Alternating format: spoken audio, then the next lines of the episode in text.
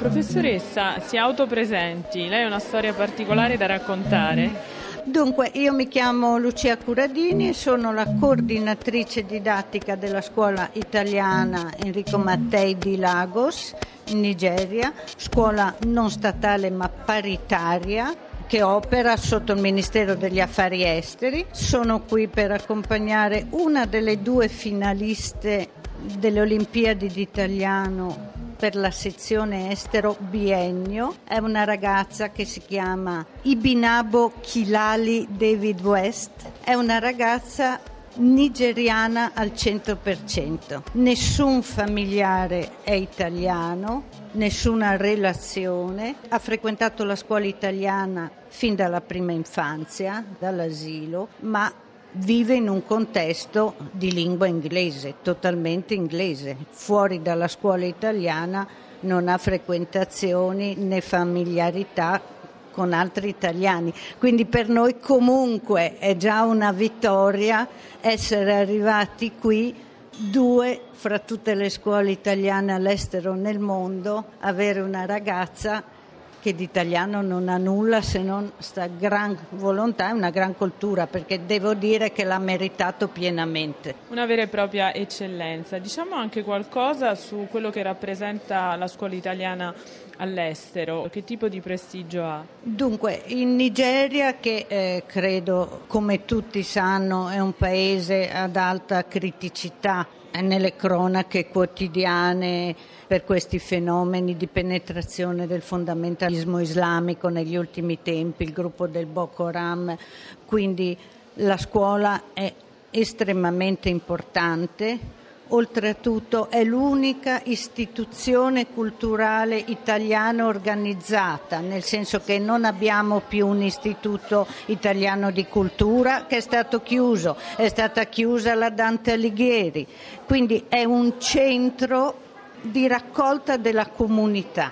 Un baluardo anche di resistenza culturale baluardo di resistenza culturale, è molto importante una cosa, negli ultimi anni è grandissimo l'interesse suscitato dalla scuola anche presso gli stranieri. Abbiamo diversi stranieri, sia locali, quindi nigeriani, vedi l'esempio della ragazza che è qua, ma sia anche di altre nazionalità, sudafricani, belgi, anche addirittura inglesi, nonostante chiaramente a Lagos ci sia una scuola americana, una scuola inglese, comunque quel paese di madrelingua inglese, quindi di scuola inglese ce n'è a Iosa, però c'è un grande interesse, abbiamo diversi, molti iscritti non italiani, attirati dalla serietà della scuola, dal curriculum italiano che comunque con tutti i suoi limiti ritengo sia ancora uno dei più validi da un punto di vista proprio di istruzione, di cultura di base, di cultura generale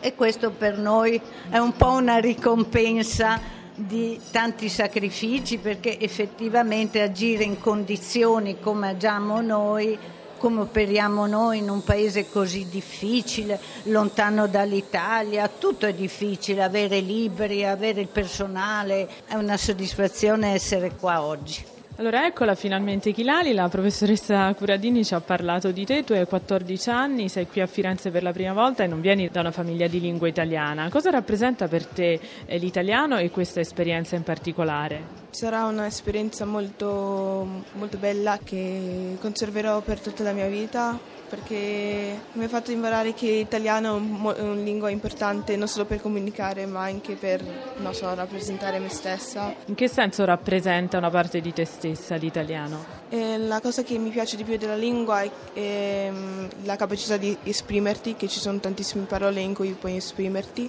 È una lingua con un vocabolario molto vasto, quindi ci sono mille parole che significano la stessa cosa. E la cosa che mi piace di più e che mi piace più degli italiani che non parlano solo con le parole ma anche con i gesti, anche con i sentimenti. Quindi... E provi a farlo anche tu ogni tanto? Eh, non credo, no. Non ho quella stessa passione che hanno gli italiani.